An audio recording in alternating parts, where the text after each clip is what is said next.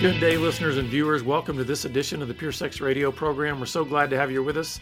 My name is Jonathan Daugherty, and I actually have a guest back with us. It's been a little while, but uh, Dr. Jennifer Degler, and so welcome back to the program, Jennifer. Well, thanks for having me, Jonathan. Yeah, so I want to just dive right in because I feel like the the topic we're going to be talking about today is maybe more prevalent than people are aware of, or maybe they don't always make the connections. Um, you recently did a phenomenal webinar on helping people understand hey, how do we deal with anxiety and worry? How do we respond to that? What does it do to our bodies? How does it affect our brains? And let me just tell you, Jennifer, you, I don't know how much time you spent on the research aspect of that, but the amount of information that you gave in that two hour uh, webinar, and then certainly a lot of the documentation that you have was phenomenal. But I would love for you to be able to share um, maybe a little bit about giving us a, a foundation of how do we understand anxiety and worry? And then what kind of connections are there between our anxious hearts and our anxious brains and our sexuality? Oh, that's a great question. And I'm so glad that you're you're giving me some time to talk about the brain and anxiety and our bodies because if we don't understand what's happening in our brain when we're anxious and worried, then we're kind of at the mercy of fear. And our brains don't work so well when we're afraid. And when it comes to the subject of sex, just already there's some anxiety and fear mm. because there's vulnerability involved there.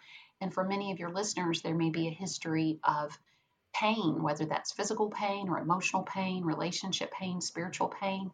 So that just adds to anxiety as well. So I'm really glad that we're having an opportunity to talk about this. And yeah, that webinar, I talked for two and a half hours without stopping. It's the most I've ever talked with literally not taking a break. Um, it is it's it's a lot of content, two hours of content, and then and then 30 minutes of, of Q and A. So, would you like for me to explain about flipping your lid? I know you may have heard that. Would you like to hear about that and what fear and anxiety and worry do to your brain? Absolutely, I think that would be helpful because if we have a little bit of a foundation of what um, what does how does anxiety manifest in our in our bodies I think it will help us to start to draw some of the connections between why there seems to be uh, a lot of times a very strong link between anxiety and and even our sexuality, and and how they can actually kind of uh, sort of play against one another in some ways. Yes, yes, you're exactly right, and it's so helpful for people and couples to understand what's happening in their brain. So, um, okay, so let's let's pretend that your fist is your brain. So um, those now, if you're watching me on video, you're seeing this, but if you're listening to it on podcast, I'm going to describe what I'm doing with my hand so that you'll understand this. So I'm, I'm taking my thumb and just putting my thumb across my palm and then making a fist over my thumb. So now I have a fist. So if you if you picture your fist being your brain and like the top of your fist is ripply like your gray matter your cortex the top of your brain is ripply too. And then your where your arm comes up into your hand that would be your spinal cord. So your spinal cord's coming up into your brain.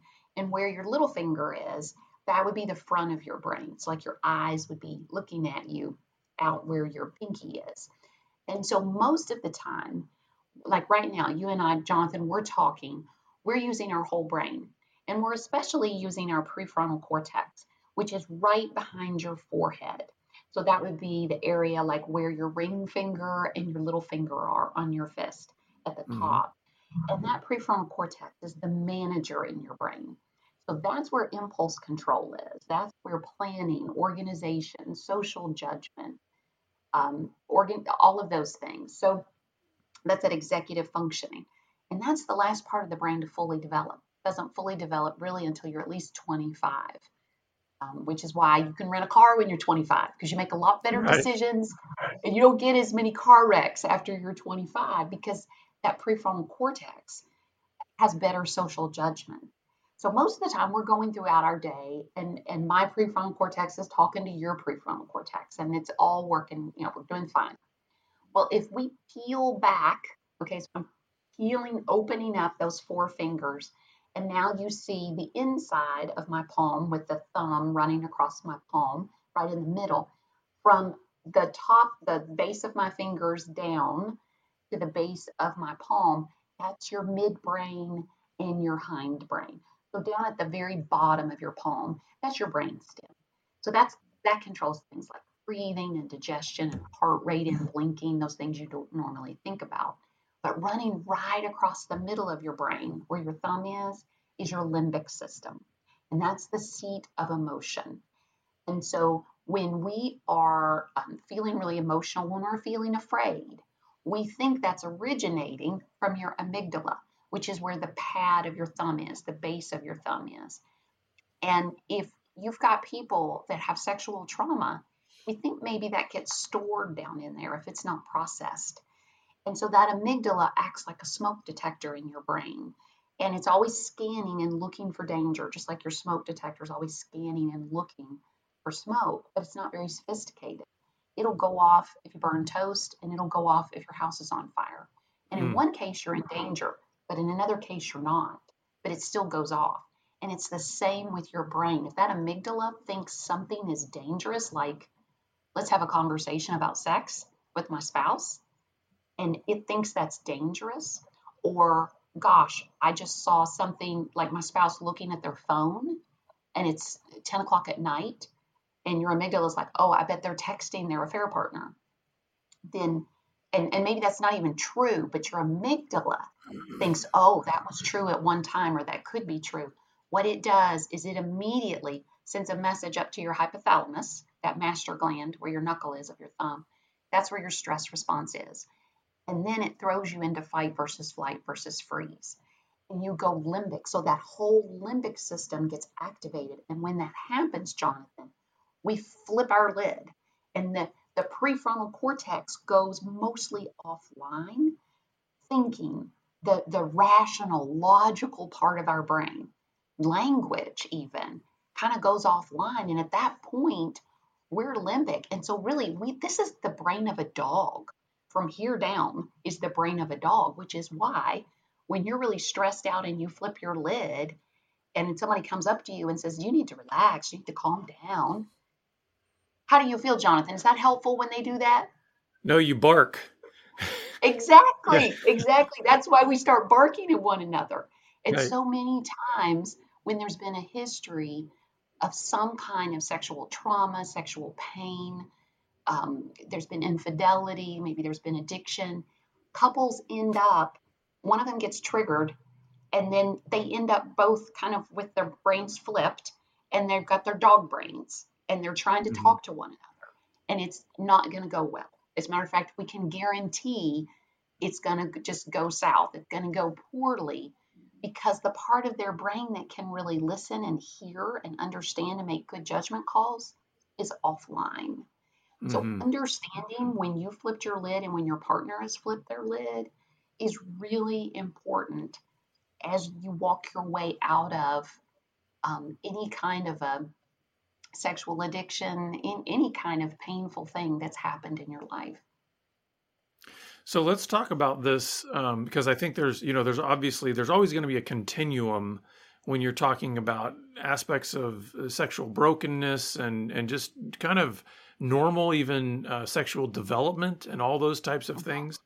Because uh, I feel like there's so much that could be discussed about the connections between sexuality and and this anxiety that I would I'd like for us to focus a little bit on kind of what our primary audience would probably contain. And that would be uh, sort of folks that are in this maybe the middle of the bell curve you know because on on one end you might have you're talking about severe traumatic abuse and and some of those types of things and then you know maybe on the other end you're you're merely just talking about normal human development in terms of mm-hmm. adolescence and and you know discovering your sexuality and those types of things and in the middle here you have you have like the population that okay you've got people struggling with pornography or or, or they've just got a a narrow view of God's design for sex that is not um, uh, you know a full understanding of that.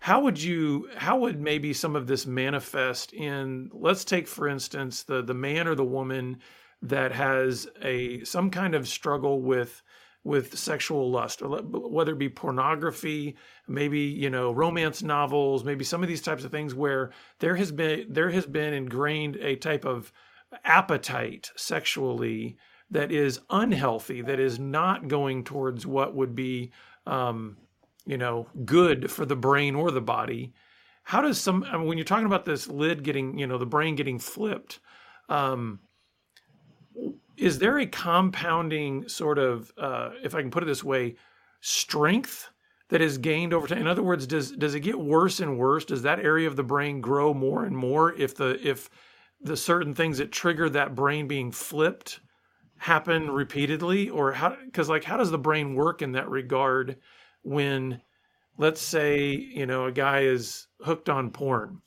mm-hmm. and certainly there's a lot of things that can happen in the brain related to being hooked on porn.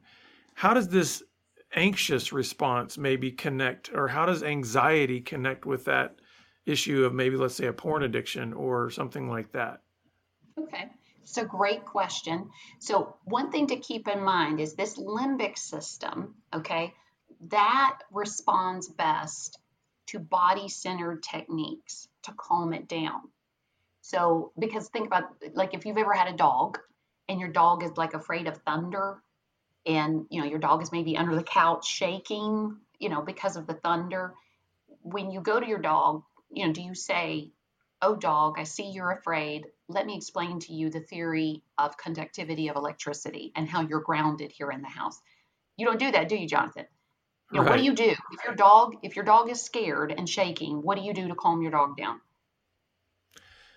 Well, you you usually uh, pull them into your lap or something, or you're just going to do something to try to try to give them yeah. a sense of safety immediately. Exactly. You do in the when we know we know instinctively. Okay, you don't have language. A dog doesn't have language. So I'm going to have to put my hands on that dog's body. I'm going to have to use a body centered technique to calm you down. We do the same thing babies and toddlers. We understand they don't understand language.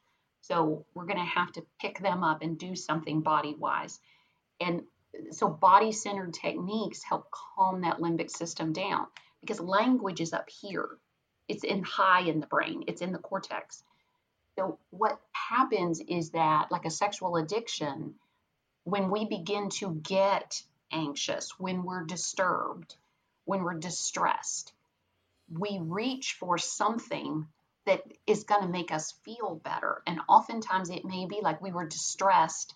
Maybe um, you had an argument with your spouse and you're distressed. Maybe you're feeling afraid. Are they going to leave me?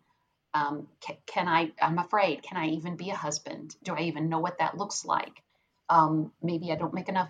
Am I going to kind of make enough money to provide for our family? Whatever the fear is, that amygdala down here is where all the what ifs live what if, what if, what if, it activates then that stress response. And then we want to feel better. And we reach for for what works. And so some people reach for a gallon of ice cream. Some people reach for I'm going to call a friend. Some people reach for I'm going to look at porn. Mm-hmm. And all of those things impact the body. Now we can we can say, okay, well, I get the ice cream because I'm eating, but even like social connection, we know that healthy social connection calms the midbrain down because we begin, you know, when we're in fight versus flight, we're feeling like I've got to run away from this, I've got to fight this, or, or I freeze up. But if I'm not alone, then I don't feel as afraid. Mm-hmm. And that calms the midbrain down. And then eventually the prefrontal cortex can come back online. And then I can make better calls. I can make better judgment calls, better choices. I'll have more impulse control over any addiction that I might have. And so recognizing I need to use body centered techniques. I've been using a body. Looking at porn is a body centered technique. It's mm-hmm. just an unhealthy, non adaptive way of calming the midbrain down. And it ends up you know, it stimulates the pleasure centers of the brain, and then we do we just reach for it. Whether okay, I'm going to reach for more ice cream. I'm going to reach for that Yeah. addiction, whatever it might be, or porn. Well, so I guess what my question is there is, does that actually in itself uh, create a compounding anxiety in the brain? Meaning, does it does that uh, attempt at responding to deal with whatever the original anxiety trigger was? So, for instance, let's say you know somebody has a terrible day at work, or there's some kind of stressor that happens on the road, or or any number of things that cause that initial sort of hmm response or trigger that says now I'm going to go look for that um, that outlet, that ice cream or that that porn. Well, then doesn't that unhealthy response can it not also then create its own kind of anxiety within it? Because let's say, for the instance, Right. the guy that then says, "Hey, I'm going to go look at porn," and then can that not also create an anxiety of like, what if my wife finds out, or what if somebody you know looks at my history on the internet and how does that so talk a little bit about how sometimes the responses that we're trying to do to sort of you know calm the brain can actually then create its own whole new path of Yes. anxiety Well, Jonathan, you you just explained that beautifully. How if it's not if it's not a healthy choice, then it's going to lead to more difficulties for us. And you know, so it sort it of keeps your lid flipped is that what you're saying it kind of keeps that right. brain Well, and you know, we have a saying in the in the the brain field, um, which is neurons that fire together wire together. So if you are feel okay, so let's say you know you're you, you let's say you have an argument with your wife, you your amygdala is activated, you flipped your lid, and you're afraid of what if some kind of what if. What if she leaves me, what if I'm not enough, some kind of what if.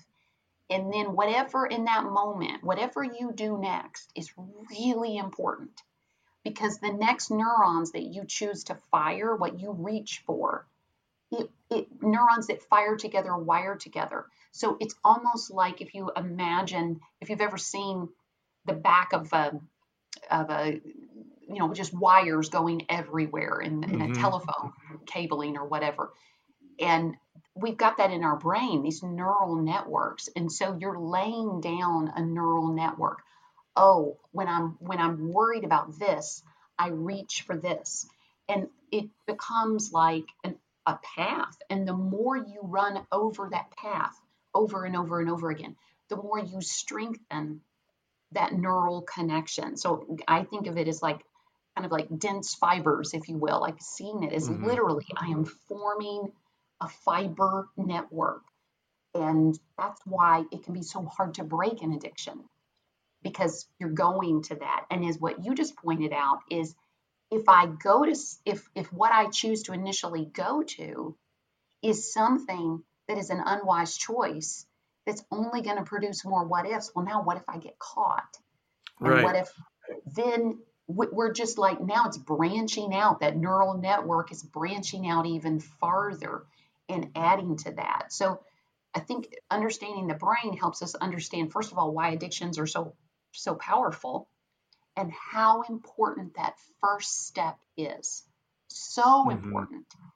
What do we do when that what if and we want to go to what seems like in the short term is going to make me feel better but in the long run i i am i am not going to go to good places and i'm going to end up creating more what ifs more anxiety more uncertainty what the more uncertainty there is with whatever choice you choose the more anxiety is going to come with it because that's what it is you know it's what if yeah you know So let's. So I've got two questions then um, related to that. So you know, we've got we've got this man or this woman who's you know their lid is flipped, and they're they're almost keeping it flipped by all these sort of mm-hmm, perpetual uh, poor choices in response to mm-hmm, whatever initially stressed them out.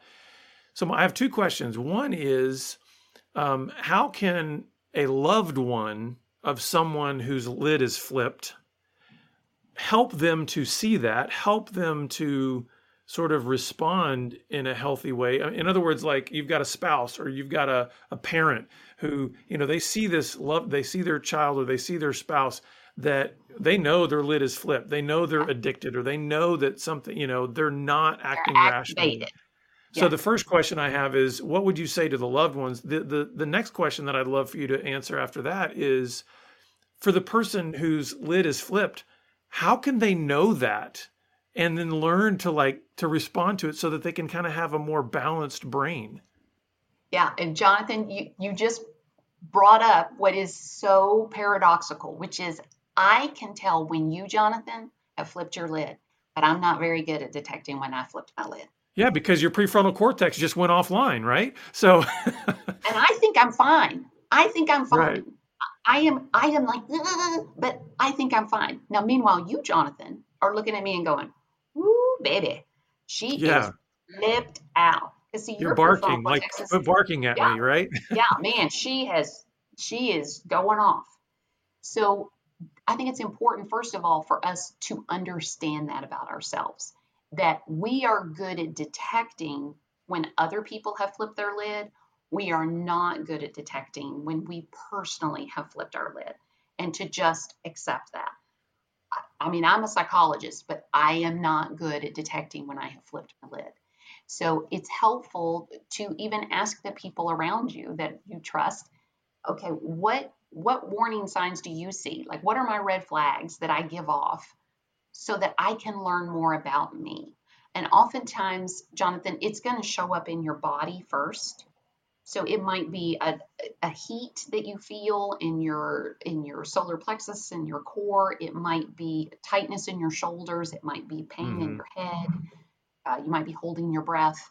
Might be if you're a gut kind of person, you might be having gut issues. But recognizing, you know, because when we go in, we're getting thrown into fight versus flight. So our body's releasing cortisol and adrenaline and getting us ready to fight or to freeze or to run. Um, and so we need to, first of all, understand it's going to affect our body. And then to take responsibility for saying, I think I, I, I need a break. And if you see that your spouse has flipped their lid or your loved one, your child has flipped their lid, and you haven't flipped yours yet, but you're like, mm-hmm, they flipped theirs, rather than say, I think you need to go calm down. You have flipped your lid. You need to, you need, just say, I think we could use a break. I, I Mhm. think I need a break. Let's take a break. Because if I hear you say to me, boy, you really need to calm down. You need a timeout. You need to calm down. If my lid has flipped, I am going to bite your head off, chew it up, spit it out. Hmm So it's better if you, if you're able, if you're still online, if your prefrontal cortex is still online, to just say we, you know, we need a break. And it needs to be minimum 20 to 30 minutes because once you flipped your lid physiologically, the human brain takes a minimum 20 to 30 minutes to for to just to bring everything back online. And that's assuming during that time you are doing things that are calming and you are not spending 30 minutes rehearsing in your mind your anger and how frustrated, you know, that all of that, because that'll just keep you stirred up.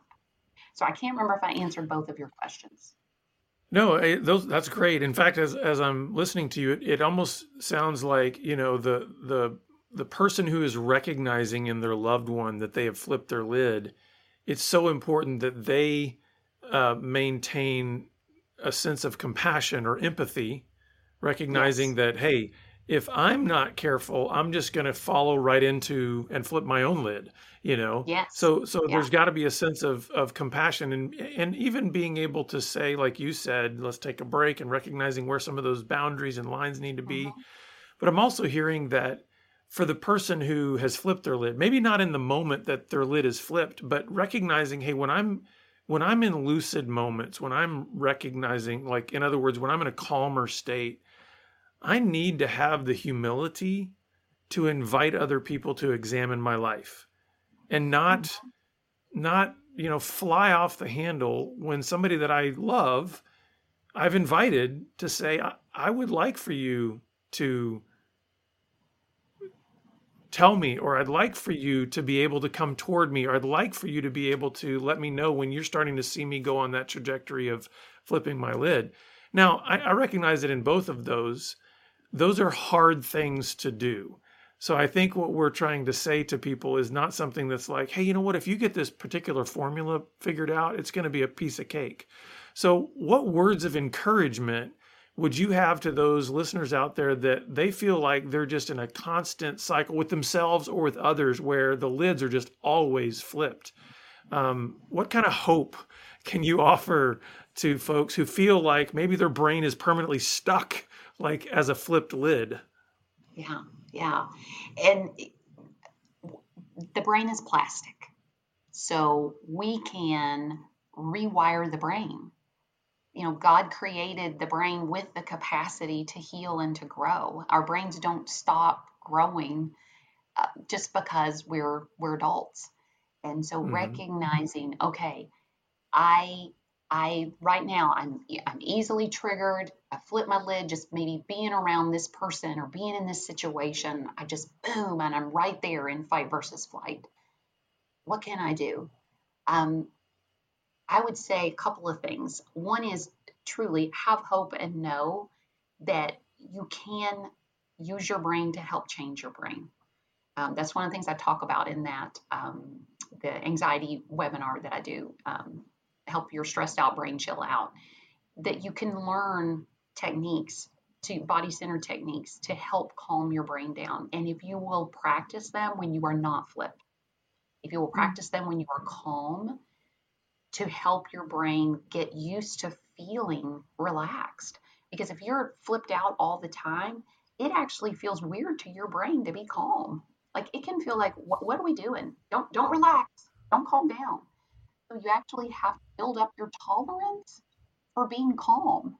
And for many couples that are working their way through a pornography addiction or infidelity, whatever it might be, a stressful time, um, understand that it, it may feel weird at first to even have moments of peace and moments of calm.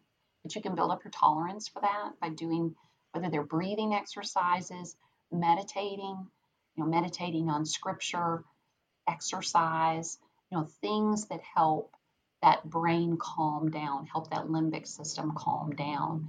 And and the better you are and the more you practice those when you're calm, then when you're starting to get flipped out, just the, just barely, you can kind of feel it's building, then to reach for one of those techniques to be able to yeah. say, I need a break. I need a break. And then going and doing that and realizing now, remember we said neurons that fire together wire together, that you begin to form new neural networks. That when that what if starts, what if she's going to leave me? now your brain is wired to what if she's going to leave me? I need to go take a walk outside and put, mm-hmm. put on some music and take a walk. And I know I'll always come back and I feel better. And now you've created a new neural network. Yeah. So I have one more question before we run out of time, because again, making the link between um, sexuality and anxiety, you know, there's a lot of folks, men and women, who who they have anxiety that is triggered by their sexuality. So either they have, um, you know, sometimes with men they have performance anxiety, or with women they have body image anxiety about their their sexuality. Um, I'm would would so many of these things that you're talking about about techniques to sort of help with that brain would that also apply here? Or are there some additional things to try to help with the specific sexual anxieties that people have? Um, and how would you try to help somebody work through their specific anxieties related to their very own sexuality? Well, and that's a whole nother podcast right there, what, what you just asked. But I, I can say one thing that's really helpful is you for people the more you get out of your body and into your head around sexuality, usually the the more sex becomes difficult and sex becomes very heavy. Um, and so, you know, whether you're sitting there thinking the whole time, you know, am I gonna am I gonna be able to get an erection? Am I gonna be able to maintain an erection? Am I getting excited? Am I getting close to an orgasm? I can't tell. Um, what is he thinking about my body? What is she thinking about my body? Is she noticing this? Is he noticing that? Then you're getting that limbic, you're getting, you're going to go limbic and not in a good way. Um, yeah.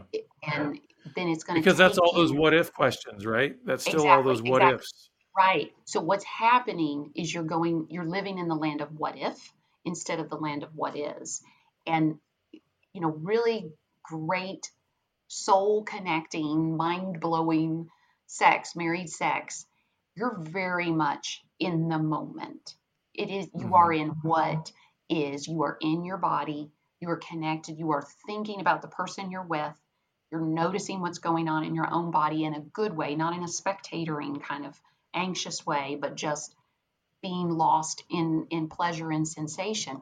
And you're able, one of the things I, I love about great married sex is you're able to achieve transcendence and agelessness. You forget about time, which is transcendence, mm-hmm. and you don't even know what age you are. You're not even thinking about it. And right. you know, to me, that's a picture of heaven. That's what's so beautiful about that in that moment. And that is such a great place for your brain to be. It's so healthy for your brain to be there. And mm-hmm. so understanding, okay, if I've been living in the land of what if a lot, even while I'm having sex, that some of these techniques can be helpful to prepare you. And you may even need to do them while you're having sex. And mm-hmm. for a lot of couples, it may mean that for a while they don't like have sex to actually maybe even have intercourse or to achieve an orgasm, but they just work on let's just get comfortable being naked with one another and not flipping mm-hmm. our lips. Let's get yeah. comfortable with maybe just touching one another, but not the pressure and the expectation to actually have sex because that makes us flip our lid. And then we get too anxious. And then we begin to wire those neurons together that sex leads to um, pain. So, right. yeah, maybe kind of slow things down in that way.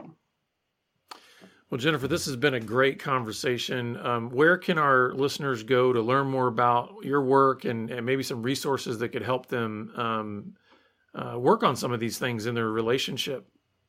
So if they just go to my website, jenniferdegler.com, Jennifer, D E G L E R, Degler.com, they can find the resources there. Yeah, and we'll be sure to add that in our show notes. But Jennifer, thank you so much for your time and just, um, I think that uh, whole hand and the flipped lid will stick with a lot of people, and and you know it might even become a symbol a nonverbal symbol that mar- couples use whenever they're they're seeing something in their spouse, right? just put that hand or up and say, "Hey, a, you know." Yeah. Or if you go to a party, you know, you can. It's like a little secret yeah. code. If somebody else at the party flips their lid, you could be like, "Mm-hmm, yeah." That's right. That's a right. Inside joke. Yeah. Well, thanks for being with us. Thank you. And listeners, we're always glad that you're with us, and we look forward to seeing you back here again next time on the Pure Sex Radio broadcast. Take care. Pure Sex Radio is paid for by Be Broken Ministries. Visit us online at puresexradio.com.